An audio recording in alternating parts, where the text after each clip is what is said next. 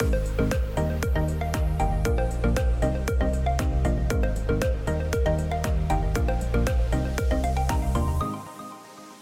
ดีครับ ยินดีต้อนรับสู่ Democracy X Innovation วันนี้ผมหายไป 2 อาทิตย์เนาะสองอาทิตย์ใช่ไหมเกือบเกือบอยู่เออสองอาทิตย์เพราะฉะนั้นเนี่ยเพราะว่าผมไม่อยู่นะครับ แล้วก็ไปไหนมาคะงานยุ่งมากเนี่ยผมไปสิงคโปร์มาโอ้นะครับย ไปดูมังกรพ่นเอ้ยมังกรไม่ใช่มังกรหมัรือสิงโตสิงโต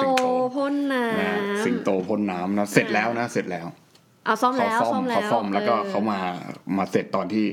ผมไปพอดีโอ้ยเป็นบุญตาแต่ผมไม่ได้ไปอ้าวผมก็ไม่รู้จะไปทำไมเพราะผมเคยไปมาหลายรอบแล้ว เอ้ย ไม่เคยไปนะไอ้ตรงที่มันพ่นอะอ้าวแต่คุณอยู่มารีนาเบย์แซนอะมองลงมาก็เห็นแล้วมั้งเออเออแต่มันไม่ได้ไม่ได้ไปเดินไปแล้วก็ไปอ๋อทำท่าอ้าปากอ่าแล้วก็ให้แม่งพ่นใส่ปากอืมฉันไปฉันก็ไม่ทำอย่างนั้นเออนะคือแบคะบไปดูเฉผมยเป็นตลกคือแบบก็ไม่รู้เราเราก็ไปในที่ที่มันนั่นนะเราไม่ได้ไปที่ที่ในลักษณะเออทัวริสๆต์ attraction อะบอกไปสิต่งๆเขาไม่ได้ไปเที่ยวอ่าไม่ได้ไปเที่ยวนะครับ ไปอบรมในหลักสูตรที่ชื่อว่า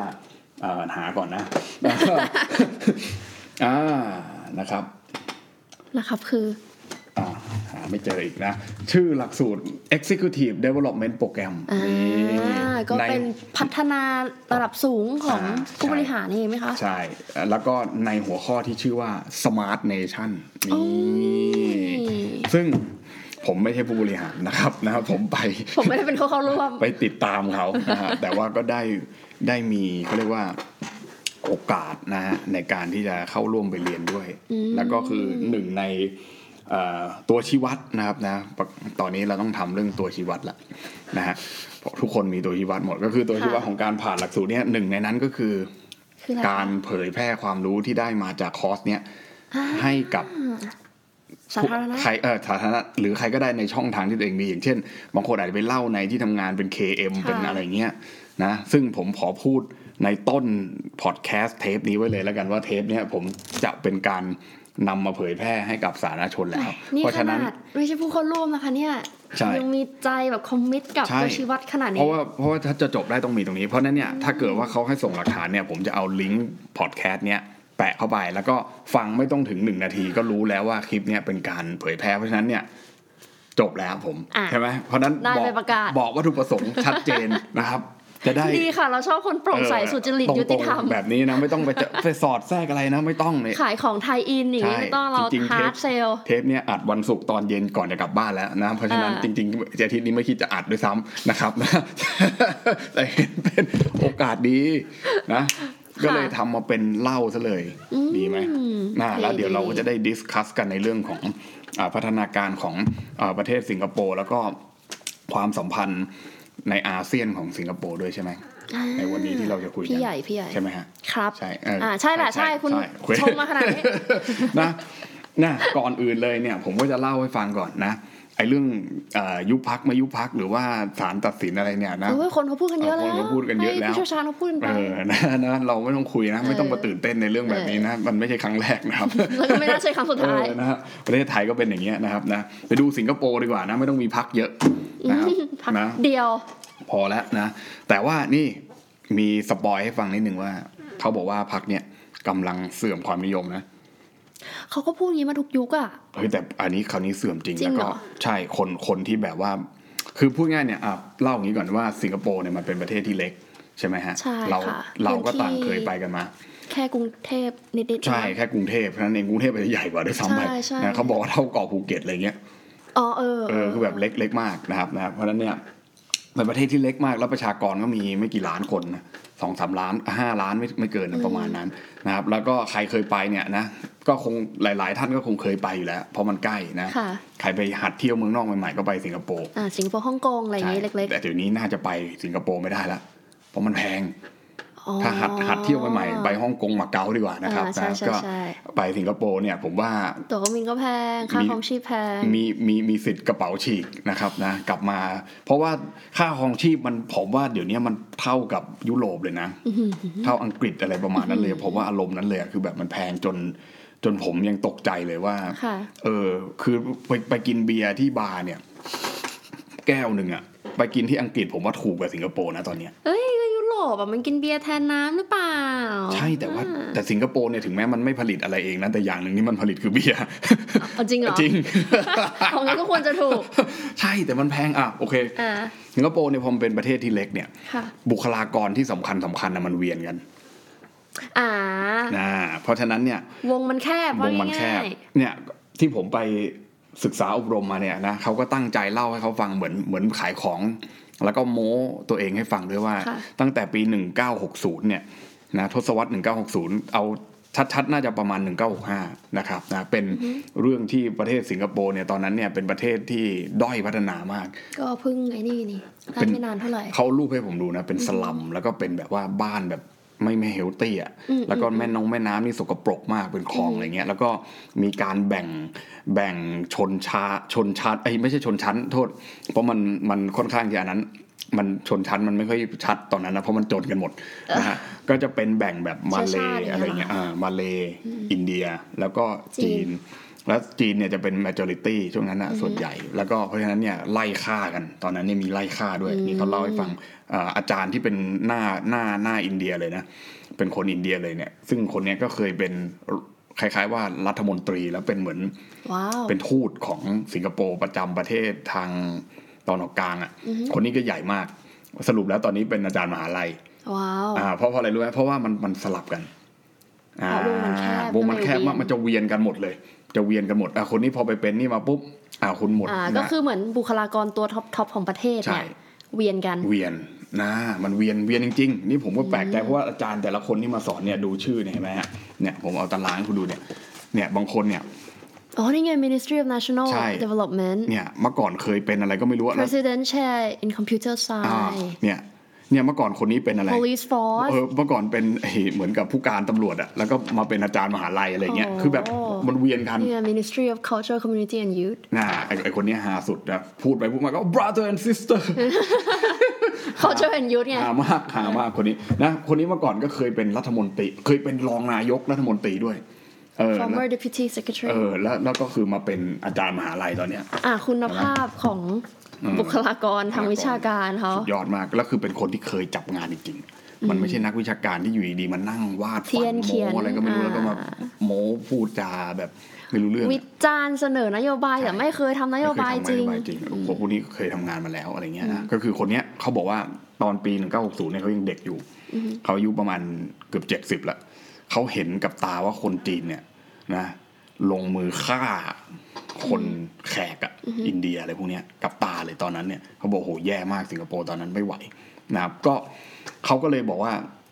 ทำเราจะทำยังไงอะให้มันอยู่รอดกับสภาวะแบบนั้นได้นะแล้วผมก็ไม่รู้จริงไม่จริงอันนี้ต้องถามค่ะคุณนะว่า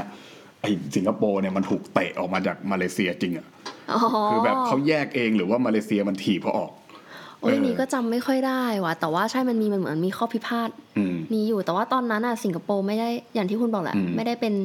ก้อนเนื้อดีอืมอย่างที่ในปัจจุบันอืมเออ มีความเป็นไปได้ว่าถูกถูกเตะออกแต่ว่าเดี๋ยวอืมเดี๋ยวขอหาก่อนเดี๋ยวขอหาเดูก่อนก็คือเขาก็บอกว่าเนี่ยสิงคโปร์ was kick out นะ ใช้คำว่า kick out ใช่คือเพราะจำได้เท่าที่เคยเรียนก็คือสิงคโปร์ตอนนั้นเป็นก้อนเนื้อร้ายอืมอืมเออที่ไม่ค่อยนี่เท่าไหร่ แล้วเหมือนว่าตอนที่ให้ออกไปไม่ได้มีความเสียดายขนาดนั้นนะตอนที่แยกตัวนะซึ่งอืมเ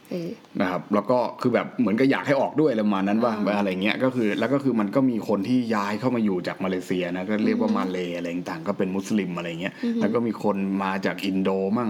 มาจากอินเดียมั่ง มาจากตะวันออกกลางมั่งโอ้โหแบบมันมิกซ์กันไปหมด แต่ว่าคนจีนเนี่ยมันถือ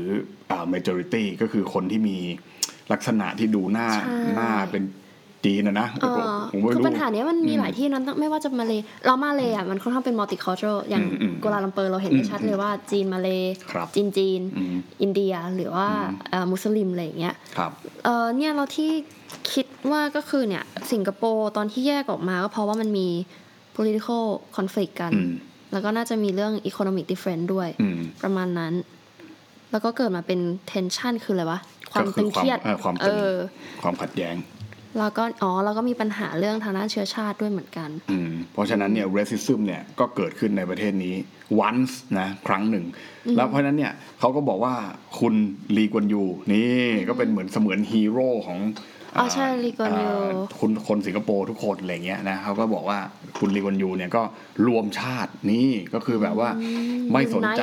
ว่าคุณจะอินเดีย คุณจะจีนอะไร if you are Singaporean you are Singaporean นะคือ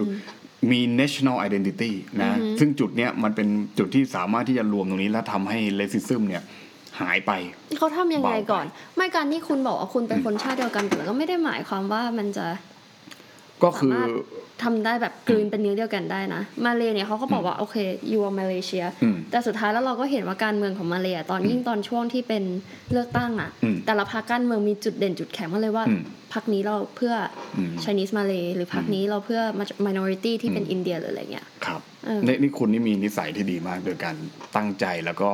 สนใจการเมืองในรอบประเทศของเรานะ ซึ่งผมเนี่ยเป็นคนที่นิสัยไม่ดีมากนะ เสือกไปสนใจแต่ประเทศไกลๆบ้านอย่านะงเช่นว่าเออยุโรปเอออะไรอย่างเงี้ยนะ Germany เออไอประเทศใกล้ Finland เออ Scandinavia อย่างเงี้ยไอ้ใกล้เออๆบ้านนี่ไม่ค่อยจะสนใจนะครับนะก็คือผมก็ไม่รู้นะเรื่องพวกเนี้ยแต่ว่าคำตอบที่เขาตอบมาก็คือว่า เพราะว่าเราเนี่ยเดือดร้อนมาด้วยกัน แล้วเราก็มีจุดหมายเดียวกัน ซึ่งก็คือ survival หรือการเอาชีวิตรอด เพราะตอนนั้นเนี่ยมันแทบจะไม่มีจะกินอยู่แล้ว มันไปไหนก็ไม่ได้มันไม่รอด เพราะฉะนั้นเนี่ยเหมือนกับว่าความเป็นชาติในยอย่างหนึ่งเนี่ยตำราชาตินิยมหลายเล่ม แทบจะทุกเล่มเลยก็ว่าได้ค่ะว่า การเป็นชาติมันคือการที่คุณมีเหมือนกับจุดหมายร่วมกันอะแล้วแล้วมีแผลบางอย่างอะร่วมกัน คือคือคือ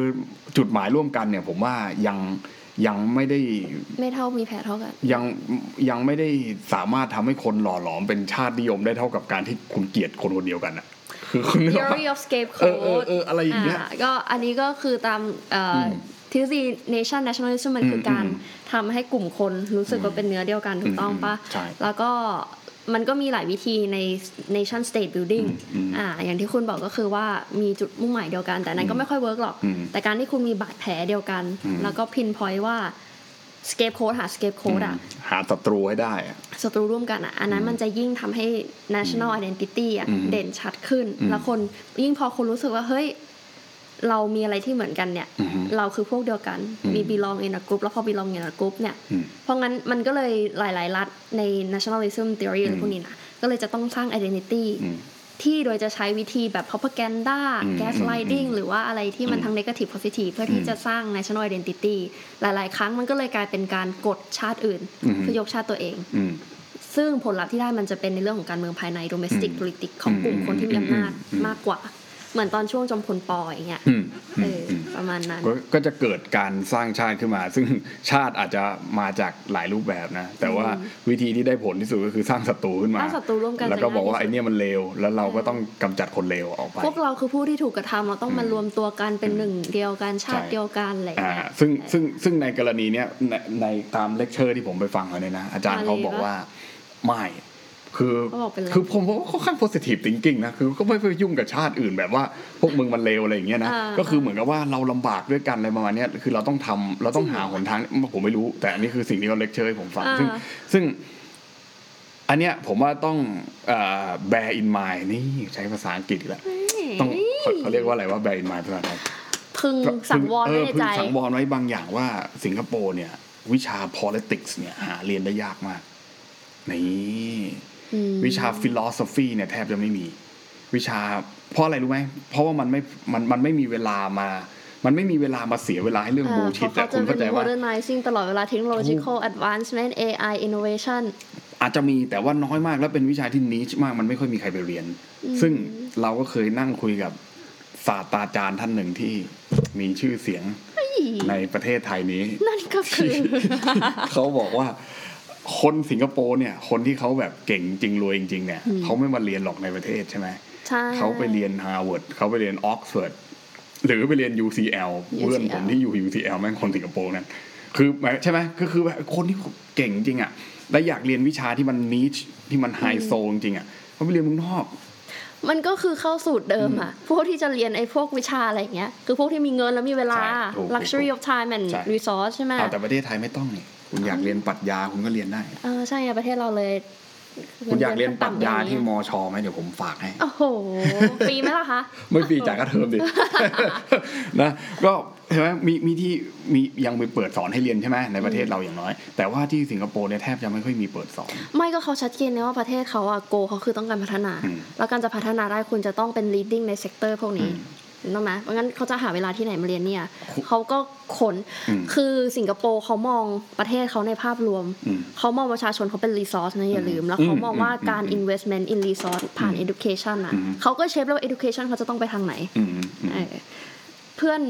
น้องที่น้องเพื่อน น้องเพื่อน เออ อ่าอ่าโอเคก็คือที่เรียนที่สิงคโปร์มาตั้งแต่เกรดเจ็ดแปดเนี่ยครับหลักสูตรอะ มันเรียนพวกแบบ finance accounting python R ตั้งแต่แบบ high school อย่างเงี้ยอืมเพื่อที่จะเตรียมในสายนี้เลยอะเตรียมเขาเรียกว่าเตรียมความรู้ไว้เผื่อที่จะคุณจะเอาไปใช้เวลาที่คุณจะเอาไปทำงานจริงใช่ๆก็คือสร้างคนขึ้นมาแบบแล้วนั้นคือเลยก็คือมันเชฟ education เชฟ investment ไปในทางที่ว่าเราต้องการจะพัฒนาประเทศไปในรูปแบบของ industrial ที่เป็นอืมประมาณเนี้ยเป็นแบบ technological นี้ advancement อ่าอ่าว่ากันง่าย ๆ คืออย่างที่บอกอันนี้มันแล้วแต่ว่ากลุ่ม ผู้บริหารของรัฐอืมมองภาพรวมโกของประเทศอย่างไร อย่างอันเนี้วิชั่นคือเขาชัดเจนเขาต้องการที่ประเทศเป็นแถวนี้ใช่ไหมอืมเขาก็มาไล่เลยว่าอืม education sector เขาต้องเป็นอย่างไรอืมอ่าเพื่อที่จะเชฟ resource ในอนาคตใช่ไหมหรือว่าในการเอื้ออื่น ๆ อย่างเช่นอะพวก startup tech หรือกฎหมายอะไรอย่างเงี้ยซึ่งซึ่งผมว่ามันมันมันน่าสนใจในที่นี้ว่า คือคุณไม่ต้องให้เรียนวิชา philosophy ไม่ต้องเรียนวิชาปรัชญา ไม่ต้องเรียนวิชาเอ่อ politics ให้มันมากนักอะ่ะเพ ราะอะไรรู้ป่ะเพราะคุณจะได้ไม่ต้องไป import ไอความรู้ในลักษณะที่มันจะสร้างความขัดแย้งในประเทศให้มันได้เยอะไงคุณเข้าใจว่าคือเวลาที่คุณเรียนประประเภทวิชาประเภท sociology ประเภทสังคมวิทยาอืมประเภทใช่ใช่ประเภทไอรัฐศาสตร์ ประเภทปรัชญาเนี่ย มันสอนให้คุณหาอะไร มันสอนให้คุณหาแต่ปัญหา conflict คุณคุณโจทย์ของคุณตั้งแต่คุณเข้าไปเรียนคาบแรกแล้วเนี่ย ผมเนี่ยรู้ดีที่สุด เพราะว่าผมเนี่ยมีปัญหาผมถึงไปเรียนวิชาพวกนี้อ๋อเพราะอะไรรู้ว่า เพราะว่าคุณจะต้องตระหนักตัวเองอยู่ตลอดเวลาว่าเออชีวิตกูแม่งมีปัญหา นักปรัชญาแม่งถึงถามอยู่นั่นไงเฮ้ยอันนี้คืออะไร อันนี้คืออันนั้นอะไร อันนี้ทำไมถึงเป็นอย่างนี้ถูกใช่ปะเหรอจริงเหรอจริงมันคือเปัญหามันมันคือคนที่แบบมีปัญหาอยู่ตลอดเวลาเหมือนเรียนเพราะฉะนั้นเนี่ย ถ้าคุณไปเรียนวิชา sociology มาคุณว่าเอ้าไอ้ห่าประเทศนี้แม่งชายเป็นใหญ่ นายกแม่งไม่เคยเปลี่ยนจากผู้ชายเลย อะอืมมีปัญหาอีกแล้วถูกไหม ถ้าคุณไปเรียนเออ politics มาอ้าวเฮ้ย นี่มันไม่ democracy เลย คุณเลือกเลือกตั้งยังไงทุกสี่ห้าปี แต่แม่งเสือกได้พักเดิมตลอดเวลา แล้วพักอื่นมันอยู่ไหนทำไมไม่มีเสียงของผู้ที่ถูก ผู้ที่ด้อยกว่า ไม่มี subaltern study อะไรอย่างเงี้ยคุณไปเรียนเอ่ออันนี้มาจะเป็นแบบนี้ ถ้าคุณไปเรียนปรัชญามาคุณก็จะบอกว่า โอ้โหเฮ้ย subject ของคนในประเทศเนี้มันถูกสร้างมายังไงวะแม่งเหมือน machine เลยฮะเฮ้ยเออแม่งไม่ใช่แบบว่าเพิ่เกิดปัญหารัฐบาลแม่งทำงานไม่ได้ ตัดปัญหามึงไม่ต้องเรียนถูกไหมอ่า แล้วพอพูดอย่างนี้ปุ๊บเนี่ย มีผู้เข้าร่วมลุกขึ้นถามว่า เฮ้ย อย่างเงี้ยประเทศคุณก็ไม่ประชาธิปไตยเดี๋ยวประเทศคุณแม่งใช่เขาไม่ top ใช่ down ไอ้โหโคตรสะใจเลย อาจารย์แม่งตอบว่าไงรู้ป่ะใช่สิงคโปร์เนี่ยมันเป็นประเทศท็อปดาวน์คุณมัวไปนั่งถามทุกคนแม่งไม่ต้องทำอะไรกันละแม่งตอบอีก โอ้โห my god นี่นะคะผมชอบในความ honesty ของเขา ถึงแม้ผมจะไม่ได้เห็นด้วยนะ ผมอยู่ในประเทศแบบนี้ไม่ได้อยู่แล้วนะคนแบบผมเนี่ยนะ ผมไม่มีความสุขแน่นอน แต่คือผมชอบในความก็ใช่ yes and ใช่ก็พูดความจริงอะว่า Yes กู and เป็นแบบนี้อะอ่าแต่กูพัฒนามาได้แต่ขกูนาพัดฒเนี้ยนามาได้ขนาดนี้อ่าเออเนี่ยผมอันนี้อันนี้คือจุดที่ผมคิดว่าเอ่อทางคอร์สเนี่ยก็ไม่ได้สอนให้มองตรงนี้นะ เพราะว่าถ้าสอนให้มองก็เดี๋ยวจะเกิดปัญหาอีกเออแล้วผมก็คิดว่า คนก็จะมองแต่เห็นแต่ข้อดี เวลาที่เวลาเวลาคนไปมองคนอื่นเนี่ยแรกๆอะผมก็จะมองเห็นแต่เขาในข้อดีโอ้ยคุณหล่อจังเลย สวยจังเลยนิสัยนิสัยดีดีที่สุดเออพูดจาที่พอคุณอยู่กับมันไปสักพักคุณจะเริ่มเห็นข้อเสีย ซึ่งตอนเนี้ยก็คือคุณเห็นว่าสิงคโปร์มันดีอย่างนั้นอย่างนี้มันมีระบบนู่นนนนี่ขนส่งสาธารณะสวัสดิการนู่นนั่นนี่เต็มไปหมดเลย Public Housing ราคาถูกแม่งเหมือนคอนโดเลยอะไรอย่างเงี้ยนะอะ ไม่ถูกนะอ่าไม่รู้ไม่รู้อ่านั่นแหละนะอันนั้นคือที่เขาเล่าให้ผมฟังผมว่าอันนี้เสร็จปุ๊บเขาก็บอกว่าเอ่อเนี่ยมันอย่างนี้อย่างนั้นมันก็ดีอะไรเงี้ยแต่ก็ค่ะเขาไปดูจริงๆว่าเออระบบเขาค่อนข้างที่จะนั่น แล้วก็เขามีโปรแกรมนะฮะเอ่อเดี๋ยวอันนี้ยังไม่เข้าเรื่องแรกเลยรอเอาใหม่ เอางี้เอาเอาเอาเอาเรื่องนี้ให้จบก่อนนะอะอะเขามีอะอ่ากระทรวงหนึ่งค่ะชื่อ Ministry of Manpower เหมือนกพลเราปะไม่ได้ใช้ชื่อว่า Ministry of Labor อ๋อเพราะฉะนั้นเนี่ย คนก็บอก โอ้โหยเขาศักดิ์ศรีความเป็นมนุษย์อื้อหือไม่ฮะ จริง ๆ แล้วเนี่ยไอ้ manpower ของเขาเนี่ยมันมีความเป็น labor ยิ่งกว่ากระทรวงยิ่งกว่าแรงงานของบ้านเราอีก เพราะว่าโครงสร้างเศรษฐกิจของบ้านเราเนี่ย เหมือนที่ผมบ่นมาตลอด3ปีที่ผมอยู่ที่นี่ก็คือ มันไม่มีแรงงานใช่ไหมค่ะ มันมีแต่ฟรีแลนซ์มันมีแต่นายทุนน้อยอะไรต่างอืมๆแต่ของเขาเนี่ยนะครับมันบังคับให้มีแรงงานเพราะว่านายทุนมันถูกผูกขาดอยู่กับคนที่รับอ๋อออนุญาตให้เป็นนายทุนใช่ไหมฮะอ่าท็อปดาวท็อปอ่า down มัน top down อยู่แล้ว เพราะฉะนั้นเนี่ยเขาก็จะคิดว่าพอคุณเป็น manpower ให้เขาแล้วเนี่ยนะเนี่ยถ้าเรียน sociology มาเป็นไงทำไมไม่มี woman ทำไมเป็น manpower woman power อยู่เนี่ยอ่าชิปหายมีปัญหาอีกถูกไหมไม่ได้เพราะฉะนั้นกูตอบปัญหามึงไม่ต้องเรียนา จบนี่อันนี้ผมคิดอย่างคุณนี้จคุณริงก็ๆเสนะนอว่าแบบเมืองไทยมึงก็ไม่ต้องเรียนที่อะไรกันแล้วมันไม่ได้ไงมันเรียนไปแล้วเออเรียนไปแล้วเฮ้ยสร้างชาติใหม่ Department of Sociology ที่ผมเรียนมาเนี่ยเป็นและเคารพติดยิ่งติดหนึ่งท็อปท็อปทูของประเทศ ทุกปีนะสลับกันขึ้นระหว่างธรรมศาสตร์กับที่ผมนี่โมโมอีกแล้วเพราะฉะนั้นประเทศถึงมีแต่ปัญหาเพราะมีคนเรียนในแบบนี้มามองไม่เห็นหาเลยเป็นปัญหาไปหมดเลยเยี่ยมไปหมดเลยใช่ป่ะเนี่ยสิงคโปร์ไม่มีปัญหาอะตรงนี้ manpower แม่งสนใจเลยใครเรียนเก่งใช่ไหมอะเดี๋ยวเอาทุนไปให้ไปเรียนต่างประเทศอ่าใช่ เพราะว่าน้องที่เรียนที่นู่นก็ ตอนเรียนก็มีคนมา recruit มีอะไรมาเลใช่ยก็คือได้ทุนเข้ามาหาลัยตั้งแต่ยังไม่จบเกรดใช่สิบสองมา recruit เลยถูกไหมฮะ ก็คือคุณเก่งสุดมากเลย Oxford Harvard Cambridge ไปเลยนะคุณลองลงมาคุณอะไร UCL อ่า UC ในสหรัฐอะใช่ไหมันก็จะมีเทียร์เทียร์อ่าพวกเทียร์ตามนั้นไอวี่ลีกอ่าเ u อร์ l กรุ๊ปอ่าทุอะกไรอย่าปงระมาณนั้นต่างๆ เพื่อนผมที่ผมรู้จักกันแล้วก็เพิ่งไปเจอเขามาก็จบที่ UCL นะครับแล้วก็ตอนนี้กลับมาทำงานในกระทรวง ศึกษาธิการนี่ของอาสิงคโปร์นี่แหละ ใช้ทุน6ปีนะครับนะอืมสองเท่าคุณเพราะมันสองไปเรียนมาเหมืสาอมนกันปีอะไรประมาณนั้นใช่ไหมมันก็จะเป็นแบบนั้น อะแล้วก็ถ้าเกิดว่าเขากลับมาให้คุณใช้ทุนให้คุณลองทำงานก่อน คุณลองทำงานเสร็จปุ๊บคุณทำงานได้ ก็ทำงานต่อแล้วก็เติบโตไปในสายงาน จนมาเป็นรัฐมนตรีแบบท่านคนเนี้ยแล้วก็นะโรเทตอ่าแล้วก็โรเตทไป แต่ถ้าเกิดว่าคุณทำไม่ได้ เขาใช้คำว่าอะไรรู้ไหมก็จะหางานอย่างอื่นที่เหมาะสมไม่ทำ พี่มันโคตรโหดนี่มันรัดคอมรัดมิวนิสแบต์บสัตว์บิ๊กบาร์เดอร์มากเลยเออะอใช่มันเป็นอย่างนั้นจริงๆไงซึ่งแล้วก็คือคนไทยที่ไปก็อืมดีเนาะเนี่ย คือแบบดีเหรออยู่เมืองไทยมึงด่ากันชิบหายเลยนะอะไรอย่างเงี้ยแต่ถามว่าอะด้วยความที่คนมันน้อยอืม resources มันก็มีไม่ได้เยอะขนาดนั้นอืมเขาก็ต้องทำให้มัน efficient ที่สุด ใช่ถูกและรัฐเนี่ยก็เป็นเขาเรียกอะไรอะ player ที่มันมีอำนาจเด็ดขาดชัดเจนและรวดเร็วอืมในการสั่งการอืมใช่ไหมจะให้เวลามันมาค้นหาตัวตนนู่นนี่ใช่นั่นอะไรก็น่าจะไม่ทันมันกินไม่ทันแล้วเออมันมันมันไม่เหมือนมันไม่ใช่อังกฤษ มันไม่ใช่ฟินแลนด์ใช่นะครับมันไม่ใช่สหรัฐอเมริกาที่แบบมันมีเวลาเยอะแล้วก็พื้นที่แอเรียเออเยอะมากจนที่คุณอยากจะไปเล่นว่าวกันก็ได้อะไรอย่างเงี้ยนะฮะสิงคโปร์นี่น่าจะเล่นว่าวไม่ได้นะผมมันไม่มีมันไม่มีที่ไม่มีกว้างๆให้คุณวิ่งแบบอืม ที่มันแพง public park เขาก็มีแต่ก็ ใช่ แต่มันมันไม่ขนาดมันนั้นมันคือมันโซนนิ่งอะเออมันจัดการใช่มันจัดโซนให้ urban planning ของสิงคโปร์ก็ดีนะ ถ้าเกิดคุณไปดูอะก็อืมไอเรื่องการแบ่งโซนที่ว่าอินเดียอยู่โซนนี้อืมไชอืน่ามทาอืวมอะไรเงี้ใช่ยเออใช่ใช่นั่นแหละอันนั้นแล้วก็ก็ดีอันนั้นแล้วก็อีกอย่างหนึ่งเขาก็โม้ว่าไม่ไม่เคยมีการประท้วงนะ เพราะว่าจัดให้กับจัดทุกเอ่อให้กับให้เขาแบบ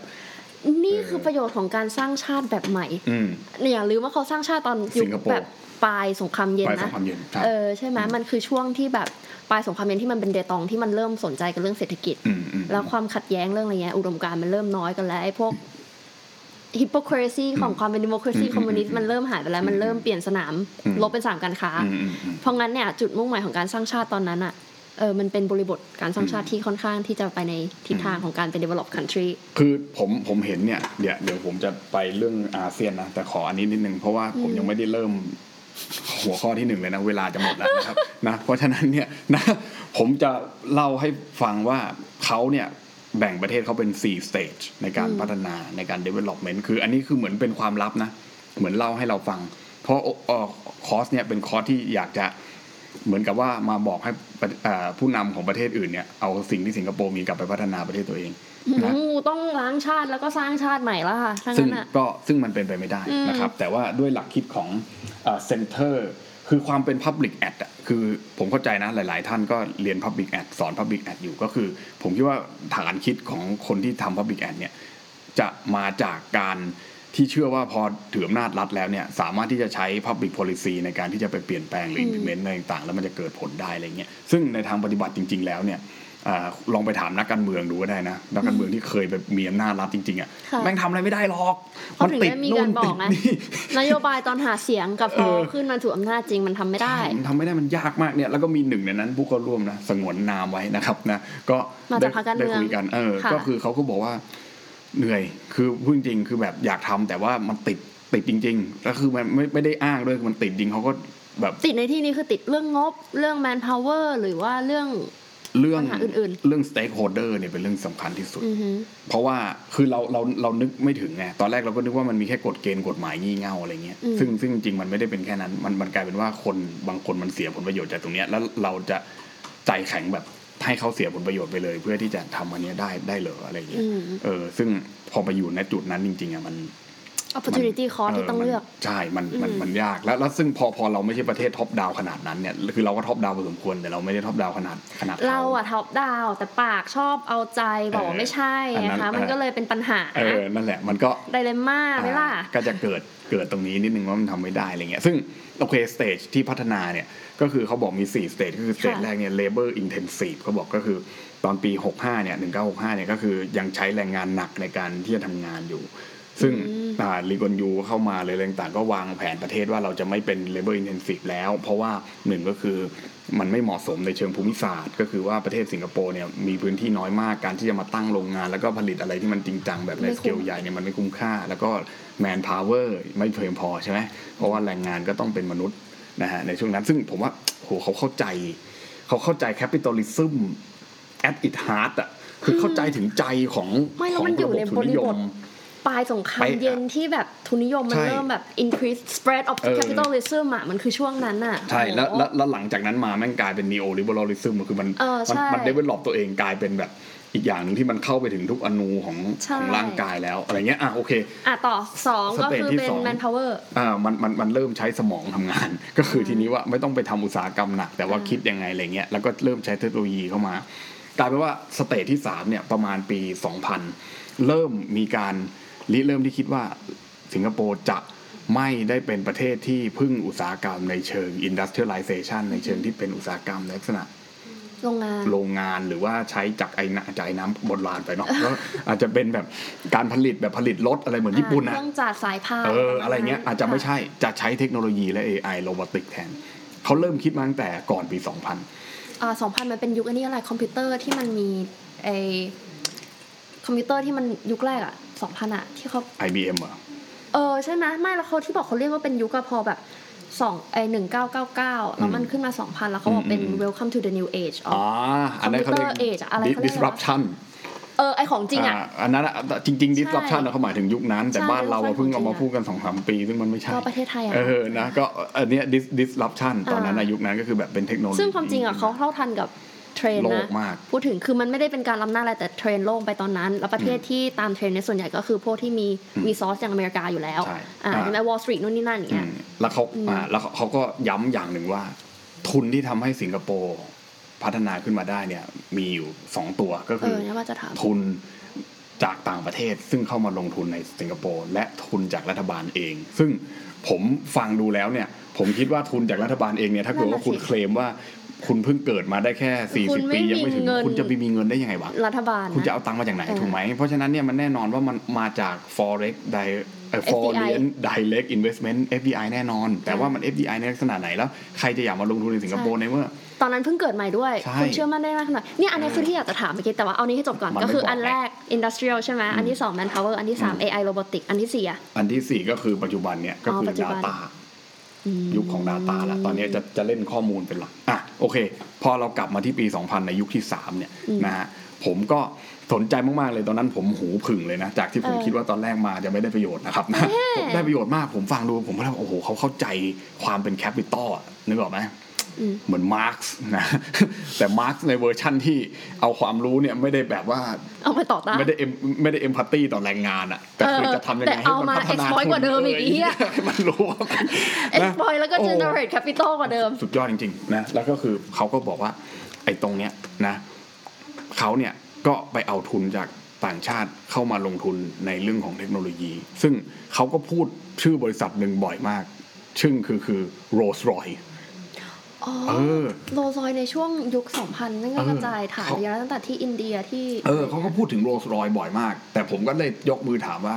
ผมขอถามหน่อยว่า FDI กี่เปอร์เซ็นต์เออทุนของทั้งหมดโดเมสติกกี่เปอร์เซ็นต์ แล้วก็คืออีกกี่เปอร์เซ็นต์ที่แบบมันอะไรเงี้ย คืออยากจะรู้สัดส่วนของการลงทุนอะอ่าเขาก็อืมแบบ I'm not sure คือแบบอ่าเขาไม่บอกหรอกมันเป็นความลับถูกไหมฮะ ซึ่งซึ่งแต่ว่าเราก็อนุมานได้ว่าสิ่งสิ่งหนึ่งที่ทำให้สิงคโปร์นั่นก็คือการดึง ความเชื่อมั่นของนักลงทุนจากสหรัฐอเมริกาและจากยุโรปไม่เนี่ยเราจะถามนี้ต่อโอเค คุณมองในมุมแคปิตอลใช่ปะเราถ้าในเชิง IR ครับ มาแล้วก็คือหนึ่งสิงคโปร์เป็นรัฐที่เพิ่งเกิด และอืมสองคือการที่จะมี foreign direct investment หรืออะไรได้เนี่ย มันต้องมีการมีอะไรดึงดูด endorsement เออเออเอออย่างแรกเลย state recognition อืมอืมอ่าเพราะสร้างรัฐใหม่ state recognition เข้า UN ไหมเข้า UN เสร็จแล้วใคร endorse อืมอเมริกา endorse หรือว่า ฝ่ายพันธมิตรของอเมริกา endorse ไหมตอนนั้นไม่ยังปลายสงครามยังไม่ยังมีอยู่เนาะอืมไชน่าแน่นอนไม่ได้ endorse US endorse แล้ว US เข้ามาอืม support มากน้อยแค่ไหน เพราะเราก็รู้ว่า US มันเป็น exporter อืมของ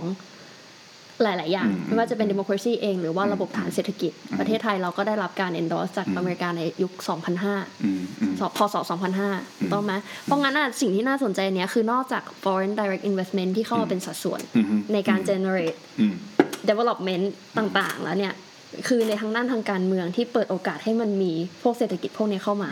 คือส่วนตัวเราเป็นคนเชื่อว่าถ้าเกิดการเมืองระหว่างประเทศอืมต่อประเทศใหม่อะมันไม่ดีมันไม่นั่นพอมันไม่มีใครมา endorse มันไม่มีใครมาลงอืมแสดงว่ามันต้องมีรัฐที่ endorse ก็คือพูดง่ายๆว่ามันต้องมีใครมาแบ็กเออถูกง่ายๆอย่างเพนั้นแหละราะมันต้องมีคนมา back สิงคโปร์แล้วก็คือ ตอนแรกอาจจะยังไม่เห็นหรอกว่าประเทศนี้อาจจะมีศักยภาพมากขนาดใช่ที่จะทำแบบนี้ได้ แต่ว่า มันก็ต้องมีหลังบ้านกันมามุกมิบว่าเฮ้ยเดี๋ยวเดี๋ยวเดี๋ฉัยวนจะจะช่วยทำเธให้อเอออ่าเพราะว่าคือถ้าเป็นรัฐเดียวๆ ใครจะไปรู้ว่าอีกสิปีสิงคโปร์จะมาอยู่ในจุดนี้หรือสิงคโปร์จะอืมมีรูปแบบหน้าตาเหมือนมาเลเซียอืมถูกต้องไหมครับ เพราะฉะนั้นอะผู้นำบริหารณตอนนั้นอะมีการเจริญสัมพันธไมตรีอย่างไรใช่ไหมทางการทูตอย่างไรที่นำมาสู่ USA หรืออะไรต่างๆ การช่วยเหลือทางการเงินเศรษฐกิจต่างๆ และนำมาสู่การเปิดประตูสู่ FDI แล้วก็การค้าอื่ซึ่งนซึ่งซึ่งนี่แหละคือความลับๆ ใช่ ที่เขาไม่บอกเรา และก็ผมไม่แน่ใจ เพราะว่าอย่างที่ผมกล่าวตั้งแต่ต้นว่าผมเป็นคนนิสัยไม่ดี ไม่ไม่ได้สนใจการเมืองระหว่างรอบรอบๆบ้านเลยเนี่ย ผมไม่แน่ใจว่า หนังสือหรือว่างานที่มันศึกษา เราคิดว่าน่าจะมีมันนะผมคิดว่าน่าจะมีแต่ผมไม่รู้ไงเพราะว่าไม่รู้ผมไม่ได้ศึกษา แต่ถ้าเกิดว่าศึกษาเนี่ยในอาเซียนอะไรต่างๆเนี่ยอาจจะได้เห็นว่าแท้จริงแล้วหลังม่านเนี่ย มันเกิดอะไรขึ้นใครไปดีลอะไรมาถูกไหมแล้วและดีลนั้นเนี่ยอะไรมันทำให้เขามาลง เพราะว่าสิ่งหนึ่งที่อาจารย์เขาบอกอย่างชัดเจนและย้ำตลอดมาก็คือ the US เนี่ยนะเป็น biggest investor in Singapore ก็คือสหรัฐอเมริกาเนี่ยเป็นผู้ที่ลงทุนเป็นอันดับหนึ่งในสิงคโปร์คือเป็นคนเอาเงินทุนมาให้พูดง่ายๆและเนี่ยอันนี้ย้ำอีกนะ และสิงคโปร์เป็นผู้ลงทุนอันดับหนึ่งในไชน่า ว่ะ เออ มันเริ่มเห็นแล้ว มันขิงมากเลยนะคำเนี้ยเออแล้วแมันพูดอยู่เนี่ยห้ารอบผมนับได้เลย แม่งพูดอยู่อย่างเดิมเนี่ย nationalist ไหมล่ะ nationalist เราคิดว่า true identity ของความเป็น nationalist สิงคโปร์คือการที่ว่า you are develop กับคนอื่นในภูมิภาคอืม you เป็น you เป็นอาเซียนที่ develop อะอันนี้คือ identity เออเขาจีนมึงแน่ขนาดไหนอะอ่ากูไปลงทุนประเทศใช่มึงอันดับหนึ่งอะแต่เนี้ยมันน่าสนใจครูบอก US เป็น main investor แต่เราก็รู้ว่าสัตว์นิสัยของ US อะอย่างไรมันเป็นช่วงปลายสงครามเย็นที่มันถอนออกจากถ อนออกจากเวียดนามหรือยังวะไม่มั่นใจเรื่องปียังแต่ว่าครับมันจะเป็นยังช่วงยังฮะมันจะเป็นช่วงที่แบบหกห้ายังเอออเมริกามันเริ่มเพลียงพล้ำอย่างเงี้ใช่ยแล้วมันใช่เริ่ม question แล้วกูจะอยู่ในอืมภูมิภาคนี้ต่อไหมอือะ มมันมี hidden agenda หรือ interest อะไรในสิงคโปร์ที่อเมริกาจะลงมาลงทุนมากเออขนาดที่สิงคโปร์สามารถ develop ได้ขนาดนี้ใช่คือเราไม่ได้อันนั้นหมายว่าสิงคโปร์ไม่สามารถ develop ได้ด้วยตัวเองนะอืมอืมแต่เรารู้ว่าในโลกสังคมโลก geopolitics หมัรืนออะไรก็แล้วแต่อืมมันไม่มีทางอยู่มัรัฐไม่เดีมียวทางได้เป็นไปแล้วเนี่ยผมว่าอันนี้คือหัวข้อวิจัยที่สำคัญมากสำหรับท่านที่ศึกษาในลักษณะนี้ซึ่งอาจจะมีคนศึกษาไปแล้วแต่ผมว่าในแง่มุมในแง่ที่ว่าอะไรพอมันมาลงเนี่ยแล้วมันมันเมนเทนไอ้พวก ไอ้ความสำคัญเอ่อความสัมพันธ์เนี่ยอืมระหว่างไอ้ US กับสิงคโปร์เนี่ย มากขนาดไหนใช่อะไรเงี้ยผมคิดว่าไอ้เนี่ยมันมันน่าน่าสนใจมาก แล้วก็ทำให้สิงคโปร์แม่งโตขึ้นมาจนถึงใช่ทุกวันเนี้ยจนกลายเป็นประเทศโลกที่หนึ่งที่ที่แม่งแพงกว่ายุโรปไปแล้ว ถูก แล้วก็ไม่ต้องเปลี่ยนระบอบประเทศเป็น democratic ตามตามแบ็คของ US ด้วยนะเออใช่ US ไม่เคยมาเรียกร้องไม่อันนี้คือที่น่าสนใจเออทั้งๆที่เออเออนี่นี่นี่ระบอบของน่าสนใจสิงคโปร์อะกับ กับจีนเอาจริง ๆ ความแตกต่างมันมากน้อยแค่ไหนอะอืมอืมเราก็เห็นกันอยู่ถ้าพูดกันในตาม theoretical เลยนะว่า มันเป็น undemocratic practice มันเป็น top down อืมอ่า people participation มีไหมก็มีแต่โดย nature มันเป็น top down อืมแต่อเมริกาไม่เคยที่จะมา pressure เออ แต่ประเทศขนาดนั้นอื่นนี่มึงสั่งสอนจังใช่ทำไมประเทศคุณไม่เป็นประชาธิปไตย ใช่เออทำไมคุณไม่มีเอ่อ democratization อ่าเวฟหนึ่งสองสามแล้วถ้าเกิดดูอะประเทศไทยในช่วงที่ US เข้ามาใน 2005 ก็สงครามเย็นอะเนาะในช่วงใช่จอมพลปอแล้วก็มาสลิดอะไรพวกเนี้ยครับที่อเมริกาเข้ามา support เยอะๆอะอืมไทยเราเสีย เยอะมากใกล้กับการพัฒนาแน่นอนว่า GDP เราโต 7 8 9 ต่อปีอืมแล้วเราได้รับการพัฒนานั้นแต่ไทยเราก็เสียไปเยอะอืมเราก็ไม่รู้ว่ามันคุ้มไหมด้วยซ้ำอืมในขณะที่สิงคโปร์อะก็เลยอยากสิงคโปร์เสียไปเท่าไหร่อืมอืมเสียอะไรบ้าง เสียอะไรบ้างเออเสียในแง่ไหนทำบ้างไมถึงต้องแลก เอาอะไรไปแลกกับเอาอะไรไปแลกใช่เออในขณะที่ไทยเราแลกขนาดนี้ไป แล้วเรายังไม่ไปถึงไหนอะอืม ไม่ไทยสะดุดขาตัวเองด้วยแหละเออก็จริงอะเดี๋ยวเดี๋ยวยาวอะไม่ต้องไม่ต้องพูดเรื่องไทยวันนี้สิงคโปร์อย่างเดียวนะเออเพราะฉะนั้นมันก็น่าสนใจตรงที่ว่าพอมาถึงยุคปัจจุบันเนี่ยนะมันก็ไปในเรื่องของ Data ละตอนเนี้ยนะก็จะไปเล่นเรื่อง Data ก็คือสร้างแอปสร้างแรงต่างขึ้นมา แล้วก็เล่นกับ Data เล่นเล่นกับข้อมูลอ่าแล้วก็ขายข้อมูลต่างๆ ใช้ตรงเนี้ยและอีกอย่างหนึ่งที่เล่นก็คือเรื่องของเรื่องของภาษีนะครับก็จะมีตำรวจตำรวจเก่าอะไรเมื่อกี้ที่ผมบอกเนี่ยแล้วก็ค่ะมาพูดเรื่องภาษีว่าเอ่อเนี่ย ตอนเนี้ยรัฐเก็บภาษีเยอะมาก แล้วก็ทำอย่างไรที่จะทำให้เอ่อประชาชนเนี่ยอยากจะจ่ายภาษีเอง โดยที่เอ่อไม่ต้องไปบังคับเขาไม่ต้องไปจับเขาติดคุกอะไรเงี้ยก็คือแล้วก็ชอบใช้คำว่า inte- incentivize อะไรเงี้ยนะซึ่งอ๋อ incentive ซึ่งซึ่งซึ่งผมไม่ไม่เคยเชื่อในคอนเซปต์เรื่องนี้นะครับคือแรงอ้าวจ่ายภาษีแล้วเราก็ได้สวัสดิการดีขึ้นนะคะ เออมันมันมีคนมาถามว่ามีใครในห้องเนี้ยอยากจ่ายภาษีบ้าง ก็คือ butter and sister นะคนนั้นนะคนคนที่หาๆนั่นนะคนที่เคยเป็นรองนายกแหละเอ่อ ministry culture เออเขาบอกอะไรนะใครอยากจ่ายภาษีบ้างมีผมยกมือคนเดียวนั่นแหละแล้วเขาก็เดินมาถามผม แล้วเขาก็บอกว่าเฮ้ยคุณอยากจ่ายภาษีเพราะอะไรก็บอกว่าเออก็ภาษีเนี่ยนำไปพัฒนาประเทศไง โอ้แล้วเขาแบบตบมือโอ้โหคนนี้มันสุดยอดแต่ทุกคนไม่มีใครอยากจ่ายแต่ว่าผมไม่ได้ตอบเขาความจริง นั่นก็คือความจริงที่ผมจะตอบคือการจ่ายภาษีเนี่ย คือ การที่คุณมี leverage กับรัฐอะอืมเพราะว่าคุณ contribu ให้เอเขาอว่ะถูกไหมอ่าแต่ว่าในประเทศไทยอาจจะข้อยกเว้นนะคือยังไงคุณก็ leverage กับแม่งไม่ได้อ่าจริงๆอาจจะน้อยหน่อยอะไรอย่างนี้ใช่ไหมอ่าไม่เป็นไรนะครับ แต่ว่าก็คือคอนเซปต์หลักการมันเป็นแบบเนี้ยก็คือว่าสิงคโปร์เนี่ยเหมือนกับว่าเฮ้ยจ่ายเหอะเดี๋ยวเราซับซิได้อย่างอื่นให้อะไรอย่างเงี้ยแล้วก็แบบ Public Housing เดี๋ยวนี้ไปสร้างเมืองใหม่อยู่ทางตอนเหนือติดกับมาเลยผมไปดูมาแล้วเขาพาไปดูเหรอเป็นเมืองที่แม่งเหมือนกันทุกบล็อกเลยบล็อกบล็อกบล็อกบล็อกบล็อกแล้วก็มีรถแบบ นึกออกไหมเป็นรถครับป๊อป shuttle bus เออย่างเงี้ยอปะอย่างเงี้ยแล้วก็แม่งวิ่งวนแล้วมาส่งที่สถานีรถไฟที่แบบจะดิ่งตรงมาที่เมืองได้ มันไม่เหมือนจีนตรงไหนมันก็คือจีนไง แต่ว่าคือเขาว่าไม่ชอบจีนแล้วเขาก็บอกว่าใช่เขาเหนือกว่าจีนเขาถึงย้ำไงว่าเขาว่าเป็น biggest investor ใน China แต่ว่าสิ่งสิ่งนั้นมันก็น่าสนใจตรงที่ว่า ทำเป็นบล็อกอันนี้ขึ้นมาเนี่ยแล้วก็ขายราคาที่มันถูกกว่า ไม่ได้ถูกนะ แต่ถูกกว่าถูกกว่ามากเป็นสิบสิบเท่ากว่าคอนโดคอนโดเอกชนแม่งห้องเป็นล้านนะใช่ครับใช่ใช่ใช่อันเนี้ยแพะอันสิบเนี้ยล้านถูกมากห้องราคาหลักหมื่นคุณคิดดูอ่าแต่ว่ามันก็ธรรมดานะ แต่คือคุณก็อยู่ได้อ่าแล้วคุณก็ไม่ต้องเป็น homeless ถูกไหมเพราะว่าบ้านเขาไม่มี homeless เลยดิอ่าน้อยเพราะว่าอะไรเพราะมันจัดการหมดรัฐบาลมันจัดการมันดูแลหมดเนี่ยเหมือนที่เราไปจีนแล้วไอ้ไกด์มันโม้ว่าแบบว่ารัฐบาลมาช่วยดูแลตรงนี้ก็คือ จ่ายค่าบ้านให้อ่าเออก็คืออ่ามึงมาอยู่สิห้องว่างมีเยอะแยะอ่าแล้วก็หางานที่มึงทำหางานที่เหมาะสมให้ทำไงนี่มัน Big Brother ชัดใช่นี่ไง แล้วมันคือมันก็ตอนนี้เทคโนโลยีมันไปไกลกล้องวงจรปิดต่างๆใช่ไหมมันก็ collect ข้อมูลได้ทั้งหน้าตาทั้งๆอะไรอ่าต่าง credit score ๆใช่ แล้วมันก็จะเกิดขึ้นในแบบนั้นในแบบจีนในอนาคต ซึ่ง ซึ่งตอนเนี้ยนะก็ดูว่าทุกคนจะ happy นะแล้วก็ทุกคนโอเคอ่ากักับเหมือนกับสิ่งที่มันเกิดขึ้นตอนนี้หมดเลยนะครับ แล้วก็เหมือนเหมือนกับว่ามันจะดี แต่ว่าอาจารย์เนี่ยนะเขาก็พูดขึ้นมานะว่าตอนเนี้ยมันเริ่มมีคนไม่พอใจ คนสิงคโปร์เองเนี่ยไม่พอใจ เพราะว่ามันเริ่มมีคนต่างชาติมากเกินไป นะนั่นคืออ๋ออไม่ได้ไม่พอใจนโยบายนู่นนี่นั่นอะไรอย่างงี้ใช่เพราะว่านโยบายมันเปลี่ยนไม่ได้อยู่แล้ว มึงไม่มีสิทธิ์ไม่พอใจเพราะมันมาอย่างนี้นะครับนะและและก็คือคนต่างชาติคุณก็ไม่ต้องคุณไม่ได้เรียน politics มาด้วย คุณไม่ได้เรียนรัฐศาสตร์มาด้วยเพราะฉะนั้นคุณมันก็ไม่มเห็นองหรอกไม่เห็นอยู่แล้วว่าอะไรที่มันอย่างเงี้ย democratic democratic อะไรเนี่ยนะก็เสร็จปุ๊บมันก็คือคนต่างชาติ ซึ่งมันเป็นชนวนหลายประเทศนะ ผมว่าในประเทศฝรั่งเศส ในประเทศ ทางยุโรปต่างๆยุโรปตะวันตกที่รัต่าบงๆ ที่แม่งผู้ที่พายกันหมดเนี่ยลี้ภัยแล้วก็เพราะว่ามันรับผู้ลี้ภัยมาเยอะเกิน แล้วอันนี้ foreigner ที่เขาหมายถึงคืออะไร expat หรือ man power เพราะว่างานเช็ดขี้เช็ดเยี่ยว ไม่มีคนทำมันเริ่มไม่ทำแล้ว เพราะอะไรฮะเพราะมันเริ่มมาจาก step ที่หนึ่งสองสามสี่แล้วอะสี่ก็คือแบบคุณ full service sector ไปแล้วอะคุณเป็นพวก Data ไซน์เป็นพวกไฟแนนซ์เป็นพวกอะไรต่างๆ ตอนนี้สิงคโปร์แม่งแบงค์ขึ้นไม่รู้กี่แบงค์ใช่เยอะกว่าไทยอีกใช่ไหมใช่ตึก city แม่งสูงกว่าไทยอีกนะครับ HSBC อย่างเอเงี้ยออยู่นั่น HSBC Maybank OCBC เอออ่าอะไรนะ UOB อะไรต่างๆโอ้โหเป็นธุรกิจไฟแนนซ์เต็มเป็นนั้นเพราะนั้นเนี่ยเช็ดขี้เช็ดเยี่ยวเนี่ยคนสิงคโปร์ไม่ทำแล้ว ใช่เพราะสิงคโปร์อะ the main importer of maid อืมแม่บ้านอืม cleaner หนึ่งในนั้นคือคนไทยนะอืมเรายังสู้ตลาดฟิลิปปินส์ไม่ค่อยได้ขนาดนั้นนะ แต่ไม่ front โรงแรมเป็นคนไทยหมด frontโรงเลยแรมเป็นคนไทยใช่ คุยไทยได้เลย อ่าแต่ว่าไองานแบบอย่างนั้นอะ ก็จะมีอินโดมีฟิลิปปินส์แบบที่คุณบอกใช่ไหมก็จะเป็นฟิลิปปินส์ก็ nurse นะ nursing อะไรอย่างไอเงี้เนี้ยยอันเนี้ยก็จะอีกเอเนี้ยก็เป็นแบบ อินโดอะไรเงี้ยอินโดก็มาเพราะมันอยู่ใกล้กันนะมันอินก็โดมามาเลยอะไรอย่างเงี้ยด้วยใช่เพราะวันนี้พอมันเริ่มมาเยอะแล้วแล้วก็เอ่อเริ่มมีนักท่องเที่ยวมาเยอะในลักษณะที่เหมือนกับว่าคนเริ่มนำคาญอะไรเงี้ยมันก็เริ่ม ก็เพราะนั้นเนี่ยเอ่อเขาเป็นคนพูดเองไอ้ที่ว่าที่คุณบอกว่าใครประเทศไหนก็มีทั้งนั้นใช่ไหมแต่อันเนี้ยมันแปลกตรงที่ว่าไม่ใช่แปลกคือมันน่าสนใจตรงที่ว่าไอ้คนที่มาพูดเนี่ยคือไอ้คนแบบเนี้ยที่มาสอนผมเนี่ยซึ่งแต่ละคนเนี่ยมันเวียนกันอยู่แล้วมันเคยเป็นใหญ่เป็นโตแล้วเดี๋ยวอาจจะต้องเวียนกลับไปเป็นอีกอะไรเงี้ย ก็คือคนพวกนี้แหละ เออ เห็นว่ามันเริ่มเป็นปัญหากับรัฐบาลขก็องคืคุอณกลุ่มลีคนที่จะมีอำนาจตัดสินใจในการบริหารประเทศ ใช่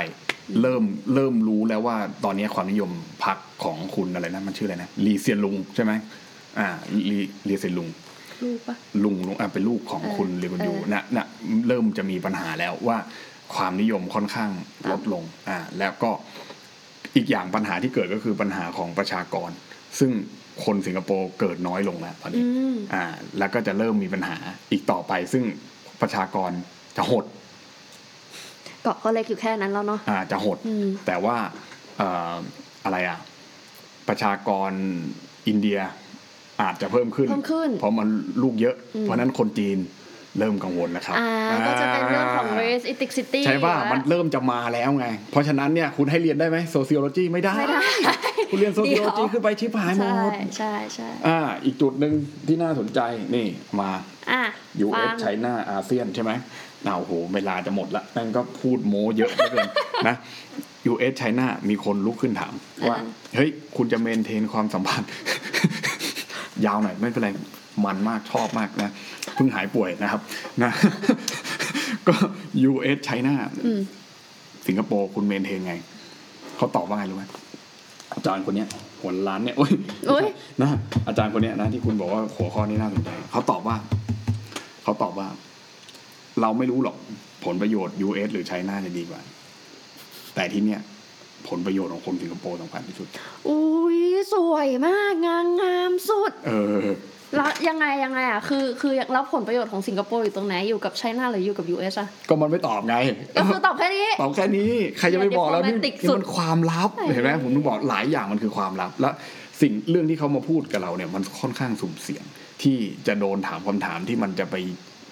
จี้โดนไข่เขาอะว่าแบบสรุปแล้วเนี่ยเฮ้ยคุณเอาเงินมาจากไหนกันแน่วะ คุณรู้ไหมมันมีร้านป๊อปอายที่ผมส่งให้คุณดูอ๋อผมเนี่ยฟินมากนะครับ ผมกินไปสองครั้ง โอ้โห นะฮะไก่ธรรมดาป๊อปอาย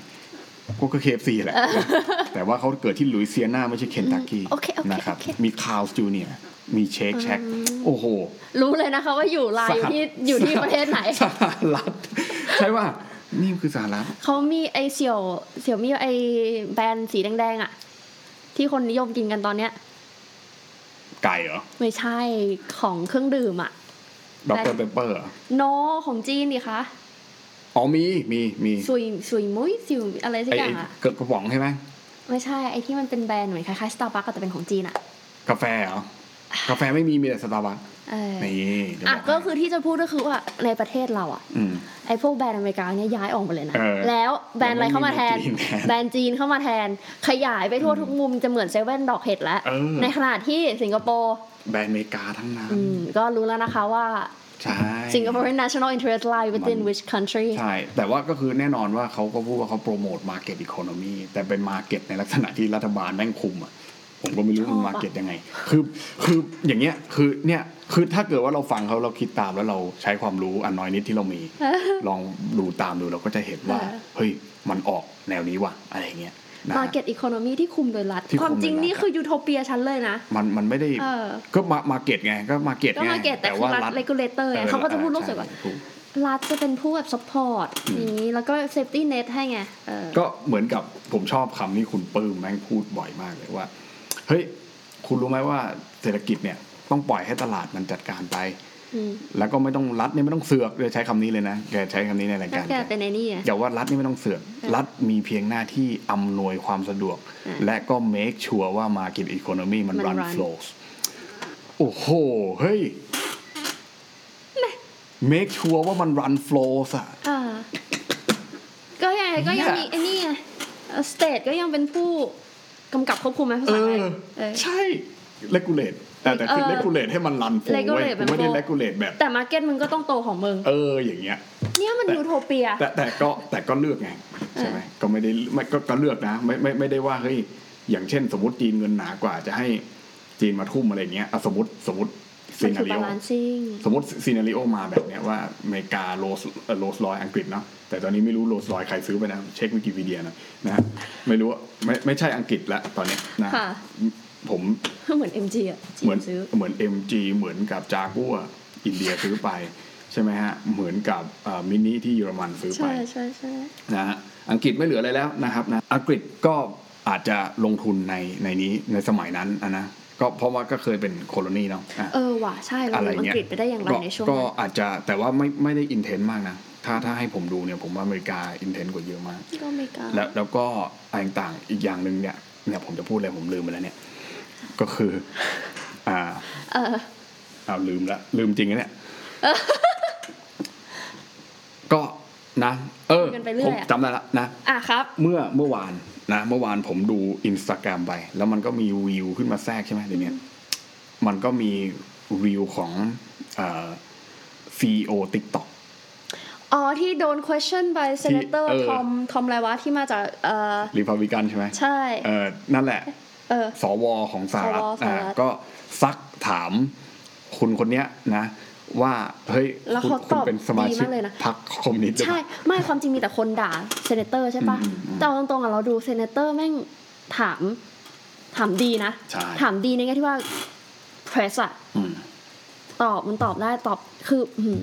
อืมอธิบายไงดีอะคือเรารู้ว่าแบบกริยาที่เขาถามไปแม่งมันไม่น่ารักหรอกมันน่าใช่รำคาญ แต่เนื้อหาอะคือมันคือสิ่งที่ต้องถามในฐานะที่ว่าในห้องนั้นมันถามเรื่องความมั่นคงความใช่เกี่ยวข้องกับถูกจีนใช่ไหมถูกแล้วมันมีที่เขาถามว่าแบบ regulation ไออันนี้ TikTok อยู่ภายใต้บริษัทแม่ที่เป็น regulation ภายใต้กฎหมายของจีนหรือไม่อืมแล้วก็คุณSingaporean เนี่ยที่เป็นเจ้าของก็ตอบว่าแบบ every company that locate or base in China must follow the law อืมเอออย่างเงี้ย ก็คือคือคนที่ตอบก็ตอบดี ตอบแบบเหมือนไม่ให้ไม่ให้เผยตัวมากอะ่ะอืม senator ไม่ก็ถามจี้ว่า yes or no yes or no ถ้าเป็นผมผมเป็นไอ้นี่ผมจะตอบว่า senator ไปเปิดวิกิพีเดียดูก็รู้แล้วเออนะเพราะว่าผมก็เปิดวิกิพีเดียดู ก็คือเป็นไงคะเบอร์ก็เมื่อกี้ก็มันของจีนทั้งนั้นติ๊กก็บอกไงจีติ๊กนต็อกมีเลยโดยิงไงโดโด ก่อนโดยิที่นติ๊กต็อกอ่าจะใช่ดังมันอืมคือโดยิง ใช่ใช่ถูกถูกติ๊กต็อกมันมาดังตอนช่วงจะโควิดใช่ไหมใช่แล้วนี่ใช่คือใช่นั่งเล่นโดยิงอืมแล้วโดยิงคืออาเขาข้างนอกประเทศสมัครไม่ได้นะอืมอืมนี่ต้องให้เพื่อนจีนอะอืมสมัครสร้างอาเขาสมัครให้อืมแล้วโดยิงมันดังมาตั้งแต่ 2014 15โอ้16นานมากแล้ว นานมากก่อนที่เราจะไปเรียนอังกฤษกันอีกอะอืมอืมอืมแล้วมันเพิ่งเริ่มมาบูมตอนที่ 2017 18ครับแล้วทีเนี้ยพอโควิดมาติ๊กต็อกก็บูมขึ้นมาเลยอืมอย่างที่เราเคยบอกว่าโดยิงเป็นของจีน แล้วก็ติ๊กต็อกเนี่ยเป็นของนอกจีนอืมแต่ว่าตอนเนี้ยพอ dynamic มันเปลี่ยนอะติ๊กต็อกคือกลายเป็นดังมากกว่าโดยิงเยอะอืมอืมก็นั่นแหละ พอพอปุ๊บเนี่ยพอมัน internationalize เนี่ยผมก็เข้าใจว่าเขาก็คงที่ต้องจ้างเอ่อ คนต่างชาติใช่มามาเป็นมาบริหาร แล้วก็เพื่อที่จะเข้าใจใช่ market ในต่างชาติด้วยอะไรอย่างนี้ใช่ไหมแล้วก็คือคุณคนเนี้ยก็เป็นคนสิงคโปร์แต่ว่าดันไปมีลูกมีเมียอยู่ที่สหรัฐอ่าเป็นอเมริกันอ่าเป็นอเมริกันแล้วก็คือเขาก็ไอ senator มันก็เลยถามว่าคุณถือพาสปอร์ตอะไรใช่ไหมอ่าอ่ามัมันก็บอกว่าพาสปอร์ตสิงคโปร์ร์อ่าแล้วก็คือมันก็ถามว่าแล้วตอนเนี้ยคุณถือสัญชาติเดียวหรือเปล่าอ่าเอ่อก็บอกว่าใช่สัญชาติเดียวแล้วแล้วคุณยังไม่ได้เป็นสัญชาติ อเมริกาใช่ไหม มันก็บอกว่า not not yet yet เออคำนี้เหมือนกัน not yet มันก็บอกว่ายังก็คือเออแสดงว่าเดี๋ยวมันก็คงเอาเดี๋ยวก็คงอะไรเงี้ยแต่ก็คือเขาก็จะถามว่าเฮ้ยคุณแบบเกี่ยวข้องกับจีนมากน้อยขนาดไหนเนี่ยเออมันก็สืบเรื่องที่ที่ผมกำลังจะเล่าเนี่ยว่าค่ะเออก็คือแบบจีนอะคือถึงแม้ว่า TikTok มันเป็นบริษัทที่ base จีนเลยอะจีนอะแบบจีนทุกอย่างมันอยู่ China หมด แต่ว่า head quarter อยู่เซียวอะไรวะที่มันตรงข้ามกับไต้หวันอะเซียเหมิน เสียเหมือนเอออ่อ่าอะไรเงี้ย แต่ว่าก็คือเขาก็จำเป็นที่จะต้องแต่งตั้งแล้วก็จ้างคนที่เป็นคนนอกประเทศเพื่อเขาที่จะ operate ในใช่ international อ่า level และแล้วก็เข้าใจมาเก็ตที่อื่นด้วยอะไรเงี้ย ซึ่งปัจจุบันเนี้ยไม่รู้บังเอิญหรือเปล่าว่า ดันเป็นคนสิงคโปร์พอดี ซึ่งมันก็ผมอยากจะย้อนไปคำพูดของอาจารย์อันนั้นอะที่บอกว่า แต่สิงคโปร์อะเป็น biggest investor ในไชน่า China นะ เออ มันก็ไม่แลกกับแน่อะไรอะไม่แน่ว่าเออผมไม่รู้นะ ไม่แน่ว่าไม่บริษัทมันตั้งจีนก็จริงไงแต่ไอ้เงินลงทุนแรกเริ่มของสิงคโปร์ป่ะอ๋อเออ ไม่รู้ไง อันนี้ไม่มันไม่มีใครบอกเราแล้วมันจะเออไม่มีใครบอกเราด้วยเดี๋ยวลองปรากฏพรุ่งนี้ผมโดนจับเพราะเพื่อนเราอะตอนตอนที่เราเรียนจบกันใหม่ๆอะอืมอืมเรากลับมายังไม่มีโควิดเพื่อนเราเคยทำงานที่ โดยิงอืมอืมของที่จีนเฮดค q u เตอร์ที่เซียเหมินเลย ที่เป็นคนจีน แล้วคนเนี้ยเป็นคนที่อยู่ในพรรคคอมมิวนิสต์อืมเออก็ไม่แน่ ไม่ไม่แน่แน่ว่าอาจจะมีส่วนเกี่ยวข้องของสิงคโปร์อะที่เข้าไปเกี่ยวกับ ไม่แต่เอาจริงๆนะขนาดนั้นอันหนึงที่เราต้อง keep in mind ว่าถึงแม้ว่าจีนสิงคโปร์อะจะมีความเกลียดจีน จีนจีนอะ แต่ความเป็นจีนอะ มันก็ยังมีนะอืม ใช่ In a มันมัน sense คืออะอย่างเมื่อกี้ที่บอกว่า In a คือ sense เขาก็ไม่ได้สนใจอะไร คือเขาทำทุกอย่างเพื่อเซอร์ไ v ใช่ไหมใช่อ่ามันก็เข้าหลักการเหมาเจอตุงเออเข้าหลักการแมวขาวแมวดำอะไรก็ช่างแมวอะไรก็จับแมวเอาหนูขจับได้หนูให้ได้ก็พออะไรประมาณนั้น แต่เราชอบหลักการเนี้ยที่ว่าแบบ ก็คือไม่ทั้งฝ่ายใดฝ่ายหนึ่งอะความจริงอะประเทศไทยเราก็มีความพยายามที่จะแบบอือฮึอะไรเขาเรียกว่า strategy of balancing hegemonic power ใช่ไหมก็คือทั้งฝ่ายนู้นฝ่ายนี้แต่คือมันเห็นได้ชัดว่าเอ็นเอียงไปทางด้านจีนครับเกินอืม งามในหลายๆอย่าง ใช่ มันก็ดูว่าเป็นเคสที่น่าสนใจแล้วก็น่าศึกษาที่มันมีเอ่อลักษณะทางทั้งทางภูมิศาสตร์ แล้วก็ลักษณะใช่ทาง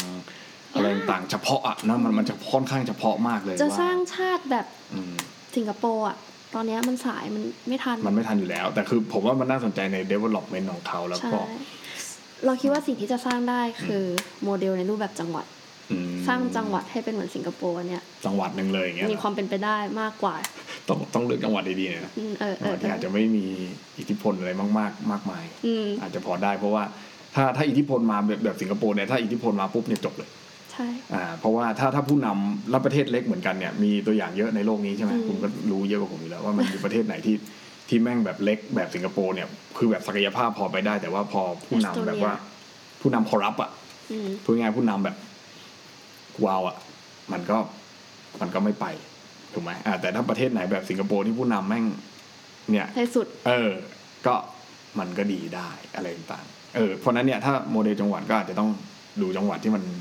อือหืออ่าไม่มีบ้านใหญ่คุณจะบอกอย่างเงี้ยเหรอไม่ไม่บ้านใหญ่ก็ได้แต่บ้านใหญ่ต้องเป็นบ้านใหญ่ที่ใจดีอ่าบ้านใหญ่ใจถึงพึ่งได้ต่างอ่าๆใช่ไหมโอ้ยเยอะแยะเยอะแยะเยอะแยะเนี่ยมันถึงจะเวอร์เออใช่ไหมฮะเนี่ยไม่ได้บอกไม่มีนะ สิงคโปร์ก็บ้านใหญ่ ใช่ไหมบ้านใหญ่ดีคนอยู่เออเนี่ยมันไม่บ้านใหญ่ตรงไหน ถูกว่ามันก็บ้านใหญ่แหละเออแต่แต่ก็ต้องคุณธรรมอะมีคุณธรรมอะเออต้องเป็นคนดีคนดีคนดีไม่นะเราคิดว่าแบบมันต้องทำให้ mindset อะว่าผลประโยชน์ของส่วนตัวผลประโยชน์ส่วนรวมมันไปด้วยกันได้อืมอืมอันนี้คือเอาตรงเราไม่ได้คนที่เชื่อเรื่องความเป็นจริงแล้วทำคนดีเลยขนาดนั้นเราเชื่อว่าถ้าเกิดเราทำให้ตัวบุคคลอะรู้สึกกับผลประโยชน์ส่วนบุคคลอ l ไลน์ไปกับผลประโยชน์ส่วนรวมอะมันจะไปถึงเว้ยเฮ้ย นั่นแหละค่ผมว่าน่าสนใจมากแล้วก็น่าจะเป็นเอ่อการนำสิ่งที่ผมได้ไปอบรมมาเนี่ยมาเผยแพร่ให้กับเอ่อหลายท่านที่สนใจแล้วก็เอ่อนำไปใช้ประโยชน์ได้ในอนาคตนะฮะเอออีกอย่างหนึ่งที่อยากจะพูดก่อนปิดสักนิดหนึ่งนะครับก็คือเขาไม่มีเอ่อ agricultural sector นะครับเขาไม่มีอืมภาคส่วนทางการเกษตรเลย แล้วก็คือเขาก็บอกว่าเขานำเข้าหมดเลยอาหงอาหารเลยนำเข้าจากไหนอะคะอ๋อก็ส่วนใหญ่ก็เอิ่มอินเดียอะไรเงี้ยนะอ๋อนะฮะแต่เขาไม่อยากจะพูดว่าเขาก็นำเข้าจากไทยนี่แหละนะครับเยอะก็คือด้วยคุณก็ปลูกข้าวให้เขากินนั่นแหละเออนะฮะแล้วเขาก็จ่ายเราถูกอืมนะครับในขณะที่เขาเอาไปขายแพงๆนะร้านอาหารอาหารไทยที่นู่นก็ราคาหลายร้ราอยคาถ้าคุณอยากกินถูกๆก็ต้องไปแบบ food court hawker ก็ซึ่งผมก็ไปบ่อยมาก ซึ่งก็ก็ราคาสูงกว่าข้าวบ้านเราอยู่แล้วไม่มี 40 บาทอะไรเงี้ยเอาก็ข้าวว่าเราไปราคา minimum ใช่เลยนะก็ก็ร้อยขึ้นร้อยขึ้นนะคิดเงินไทยก็ร้อยกว่าอะไรเงี้ยใช่นะครับใช่ก็ก็ประมาณนั้นนะแต่ครับว่าเบียร์แก้วละ 20 ดอลลาร์ หรือประมาณ 5 600 บาทเนี่ยผมก็ไม่ไหวนะฮะผมเครื่องผมผมรู้สึกว่ามันแพงมากมากมากคือ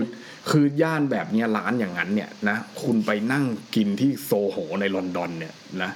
หรือคุณจะไปนั่งที่ Covent Garden เนี่ย คือย่านที่แม่งแพงๆ ของอังกฤษอะยังไม่เท่านี้เหรอ หรือคุณจะไปแบบ อะไรอะ Knightsbridge Mayfair Green Park เมแฟร์หาอะไรอะผมว่ามันไม่แพงเท่านี้นะ คือผมรู้สึกว่าแต่นี่คือยุทธศาสตร์ที่อืมรัฐบาลเขาพยายามที่จะบอกว่าประเทศเขาไฮเทียบเท่ากับประเทศยุโรป แล้วก็เซนโตซาคาสิโนอะไรต่างๆเนี่ยอืมอืมคนที่ไปมาได้ไปปะเขาบอกผมว่าคราวนี้ผมไม่ได้ผมผมว่าจะไปแต่เขามาบอกผมว่า เริ่มต้นตาละร้อยดอลลาร์ตาละเกือบสามพันนะคุณคิดดูดิว่าแล้วแบบโอ้โหตาละสามพันผมก็คงไม่เล่นนะ คือถ้าเสียทีก็ชิปใช่ป่ะเออคือเนี่ย คือเขาอยากอัพอืมนั่นแหละอืมนั่นแหละ